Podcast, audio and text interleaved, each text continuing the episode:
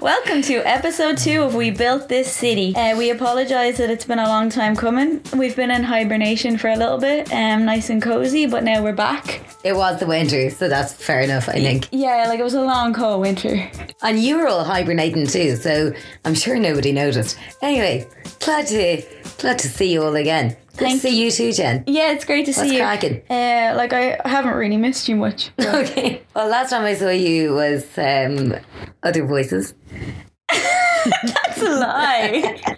but it's a nice tie-in. Yeah, it's a convenient lie, so we'll just go with it. Yeah, okay. Um, I can't believe I haven't seen you since December at Other Voices when we recorded this episode. We decided for this episode that we would focus on one of our favourite things about the city, which is live music. Yeah, and in a twist which none of you saw coming, we actually left the city and went to the country. If, if you've never been to Other Voices, um, it's kind of like they put loads of gigs on around Dingle, and it's usually people kind of up, upcoming artists or kind of smaller Irish artists, um, and they host a load of gigs in the church there, but you can't really get tickets to the church. Yeah, so they televise the church gigs throughout all the uh, smaller pubs all around the town, and so you have various pubs that will be kind of bigger gigs, uh, bigger gig venues. So you go from pub to pub. And it's all free. It is basically most of the sound people in Dublin leave Dublin on that weekend and go to Dingle and wear woolly jumpers and drink pints. Most delicious Guinness I've ever had in Dingle. It's like cozy Christmas lights, and you get to just have intimate. intimate, intimate relations and snugs. Whatever happens there happens, you know. Exactly, yeah. It's like it's like a woolly version of Vegas. So for this episode, we met Claire O'Hanlon, um, who's a great gal. I feel like she kind of, um, Sound buzzer. she's a very nice person. She's extremely nice, extremely good crack, um, and great person to be around at all times. One of those people where you meet her or you see her and she just lifts your heart immediately because she's so super sound. And I had never met her before this interview, um, and the way she talked about music, it kind of reminded me of my passion for music too, and my nostalgia for it. And I felt like she was just a lovely person to bring me back to those moments. And what she does for Sofar Sounds is a really nice way of contributing. She doesn't play and she doesn't perform herself, but she really wants to be involved in music and in producing music. And so, how she's involved is curating these amazing, incredible events and bringing live music to people in a different way than the usual, you know, going to the Olympia, going to Vicar But what she does is really incredible and she brings such a, an amazing passion and such a fantastic energy to it. She's some Um, woman. And we recorded this um, interview at Other Voices, and there's no better place to discuss live music and small intimate gigs than at this festival. There isn't. And so we recorded it on the side of the road one afternoon, probably the second or third afternoon of Other Voices. And uh, so you'll hear some ambient sounds, but don't worry about them. Yeah, well, like let us just take you on a little journey there. yeah, You were right there with us. damn straight. Don't let anyone tell you any different. yeah, exactly. Pipe down. So this episode, we built this city on Sofar Sounds. Okay, I'm gonna set the scene for you. We're on the middle of a road. Kind of know we're at the side of a road. We're beside a romantic lake, and we are in Dingle. It's gorgeous, it's misty, it's romantic, it's fab. And I know, listeners, that you might be like, what? This is about Dublin. But bear with actually- us. We're with our pal, Clara Hanlon, organiser of Sofar Sounds Dublin. Give a little overview of Sofar Sounds. first Yeah. Um. So far was um formed in 2009 by two lads called Rafe and Rocky. Um. In London, they went to a Friendly Fires gig, um, and they kind of got disenfranchised by the way people in attendance were doing it. Um. They kind of felt that when you put a value on a ticket, there's a degree of entitlement that comes with it. So they went home, um, to their living room and they put on a show for about 13 people, um, and from that it spiraled into been in over 200 cities across the world. And how did you get involved initially? Um, so I discovered So Far, and that So Far was in Dublin through um, a video by a band called Raglans. Um, it was pretty early on in in their formation, and I actually went on YouTube one day, um, and one of my favourite songs that they sang at a gig previous um, was a video them playing at So Far. Um, it must have been filmed maybe three years ago in an old Georgian house. It, it was a song called Same Old Town, um, and from that I looked into So Far a little bit more, um, and I literally just liked them on Facebook. And then about two weeks later, later there was a call for volunteers, um, and that piqued my interest, and I skyped um, co-founder Rafe at the time, and I joined the Dublin team.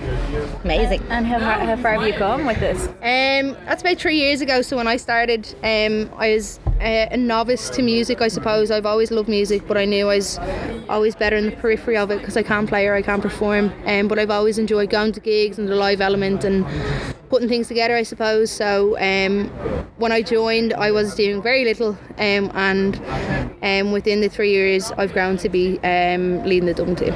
Claire, what is your favourite so far memory so far? Oh, pun intended. Well, so far, um, my favourite so far would have to be the gig that we did for Amnesty International, to Give a Home show, which just took place on September 20th of this year.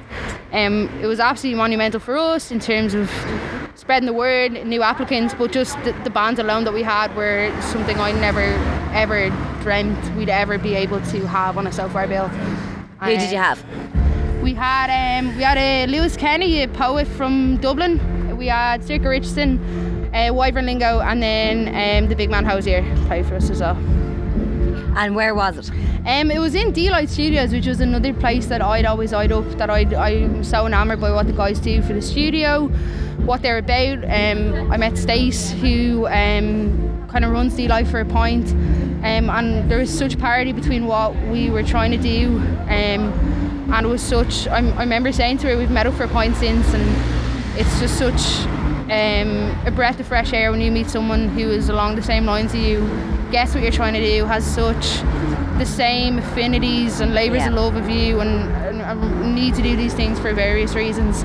Um, uh, and it was an absolute dream to have it in D-Light because I knew it would have to be something special to have it in that venue, and it was. There was like a kind of like post, I suppose, campaign analysis done on so far, um, and Dublin, you know, in the context of New York and London and these massive cities.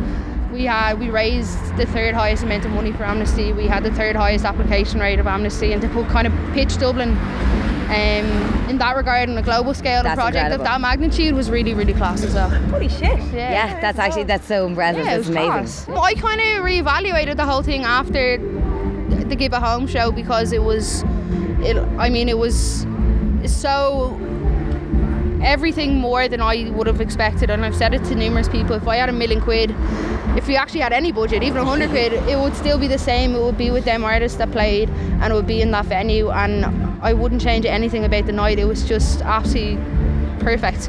Um, and for what it was and what it supported, Colm O'Gorman spoke on the night. We had um, some of the guys that are in direct provision at Mosney come to the gig. Um, which was really, really important for me and for the team and for why we were doing it, I suppose, and to kind of yeah, it was just it was perfect. I couldn't have I couldn't have wanted anything more from the night. Do you feel like you've gotten to meet a lot of your heroes through doing this? Um, I've definitely been interested. Like, I mean, my my fascination with music has always stemmed from like Irish music, I suppose. So like, Me too. Phantom and TX were always so formative to me. In terms of like Sorcha Richardson, how that came about is like there was a show, um, on uh, Phantom. I think it was like like late one Saturday night when all my mates like pissed off to Wes or something, and I was staying in listening to the radio, and there was like um, an under like there was kind of like a voiceover and the underlay was um, a song by Sorcha Richardson called I Heart NYC and I actually wrote down the lyrics because um, I wasn't quick enough to ascertain who it was or whatever. And I went and googled them lyrics um, and to have that journey to meeting someone on radio to meeting them in person to having them play a gig to call them a pal is really special so stuff like that has been Yeah. like personal highlights but definitely like Ham Sandwich and Saint Sister to see what they're doing now definitely has been like I love Saint. Sister. they're incredible I um grew like I play the harp, so Yeah, I, so yeah. like when I heard because like obviously there's fucking like tweedly, like you yeah. know, it's, it's real. Like like I love trad. Let's not talk about trad in front of Jen. She fucking hates it so trad. much. yeah, but I like absolutely like I love it. Like my. My uncle was like really heavily involved in like quite a big trad band, so like I grew up around it, like it was in my family, and Yeah. then like I don't, I don't know why, but I just started playing the harp at secondary. Yeah. school. and like I've always loved it, and I like would always play like very traditional songs. Yeah. So then when I heard Saint Sister, like one day, I, like it was on Spotify and it just came up, and I was like, "Holy shit!" Yeah, Like and yeah. like now I'm obsessed with them, and I heard I heard they were unreal at Yeah, and, and busting a harp into like a fucking vintage clothing shop was good crack as well. It was the least anyone expected for two gals to rock in and, and play a harp. That Madrid EP is like so so gorgeous.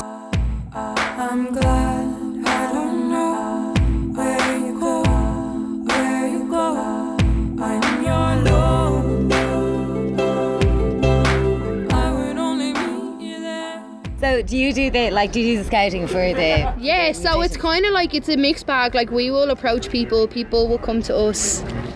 Um, and then we'll also try um, to integrate um, so far alum from other cities or touring artists as well because of you know the schedule we run in Dublin the fact it's only one gig a month that's um, it's a lot it's a lot trickier than cities like London or New York but it's kind of like you know we'll approach artists that we like. People will come to us um, and also touring artists will be putting her horizon from uh, so far global. Yeah I've been like really really surprised by like I shouldn't have been surprised but how facilitating people are or how kind people are, are willing to help or kind of graft out for you. That would be like in terms of venue you know we work on a donation basis so in terms of giving us the venue for nothing and allowing us to facilitate that has been really class um, and just how you know offering advice and we obviously have a global team to turn to but just in terms of like we're all doing we're all trying to do the same thing Yeah. we're all trying to make something of ourselves and something of Dublin I suppose and Yeah. offer something to the city I suppose and I've been really fortunate with the people I've dealt with and how, how kind they are and how with their time and with their resources and stuff like that definitely Yeah. And is it still in people's gaffs? um, so actually the last gig um, was in a gaff in Leeson Street we actually hadn't had one in a gaff in quite a while we had them in this year we had them in um, the dark room in Brunswick Street which is like a dark room Yeah. um, we've had them in uh, All Out Design Studio. We had them in Nine Crows again, um, and for the first time this year, we had them in Leeson Street. So there's no stipulations once once the venue works for what we're trying to put on. It works and we make Yeah. it work, but uh, there's something about a gig in a gaff that's really, really special. Yeah, Like, I'd yeah, say so. Yeah. Unreal. For any international listeners, gaff means house. A weird question, but do you feel like the skills you're gaining out make you better at your job? Absolutely, yeah, completely. Um, and it's kind of given me an understanding of how things work. And we've, I, I mean, I've been um, kind of presented to people within music that I wouldn't have dealt with prior to so far in terms of that being um, kind of management or publishing companies and all the stipulations that come with that. Um, but definitely in just getting a flow even from global of how the things work, how partnerships are tiered together, um, what works and what doesn't. And we don't ever want to take away the integrity of so far. We want to like Yeah. grow it holistically and organically, but definitely without a doubt and just in terms of I suppose not managing a team because we're all effectively a team of volunteers, but trying to keep people's interests high and stuff Yeah. like that. Yeah. What do you think of Dublin as a city for music? Um, it's unreal. Um, I think it like, I mean, from from every inch of the city, there's music coming. There's so many incredible artists that we don't even know about.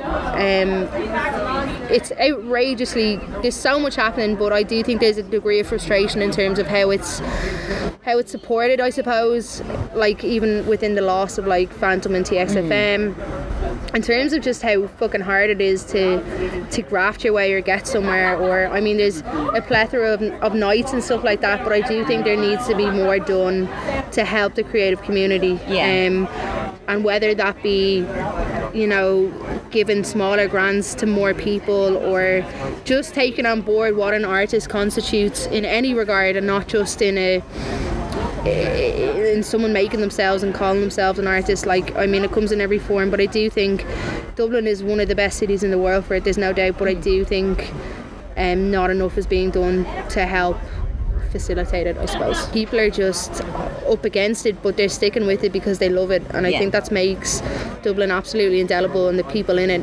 so so charming. And I think that's why there's such a community element as well or when people are so staunch and kind of keeping the Dublin flea market or and D-Light and and it's when our backs are against the wall people come together. But there's definitely there's definitely a community of people that are just fighting literally every day to, Yeah. to stay afloat and it really shouldn't be that hard I don't think on a city that absolutely oozes creativity oozes Yeah. music there's so It many really does, yeah doesn't it? completely Yeah. completely Cast your mind back to all your finest memories.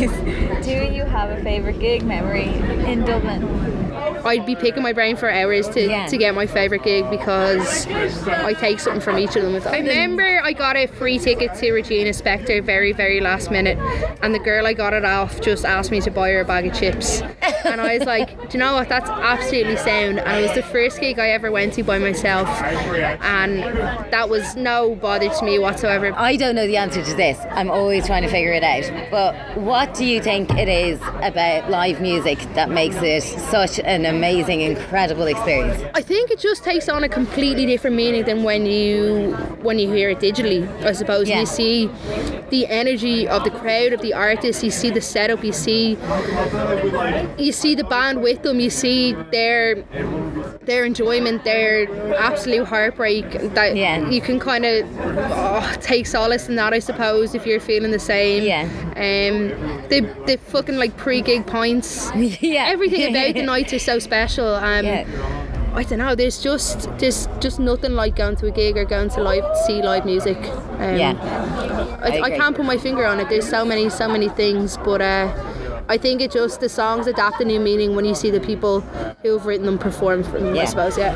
yeah. Agreed. Especially because they can look you in the eye. Like, Yeah. Yeah. And it's like if somebody looks you in the eye, you're paying close attention, but you're also feeling what they're saying in your body. completely, Like it's, it's completely, different. Yeah, or you're seeing them perform for the first time. Like you, like I remember seeing um, Future Islands perform like in the Iveagh Gardens, and like he's an absolute madman. Yeah. But you can't you can't see that in any way when you listen to it on Spotify or or throw it on a vinyl or something like that. And it's also never going to be any different when you listen. Like if you listen to it on Spotify, it's always going to that's be it exactly the completely same. or there's never gonna be a refrain or uh, an encore or anything like that and all that is just completely it's so so beautiful I don't know you sound like a bit of a wanker like but there's just nothing like Yeah. live music I don't think Yeah. Like, What is your one more tune?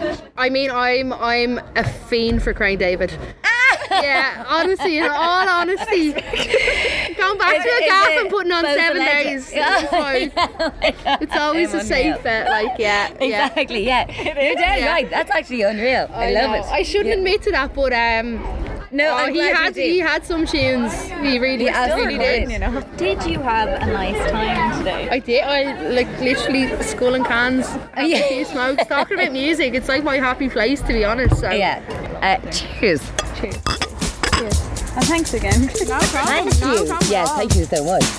So, Coffee, it's four in the morning. We're at a house party. What's your one last tune? I think I put Mark Morrison, Return of the Mack.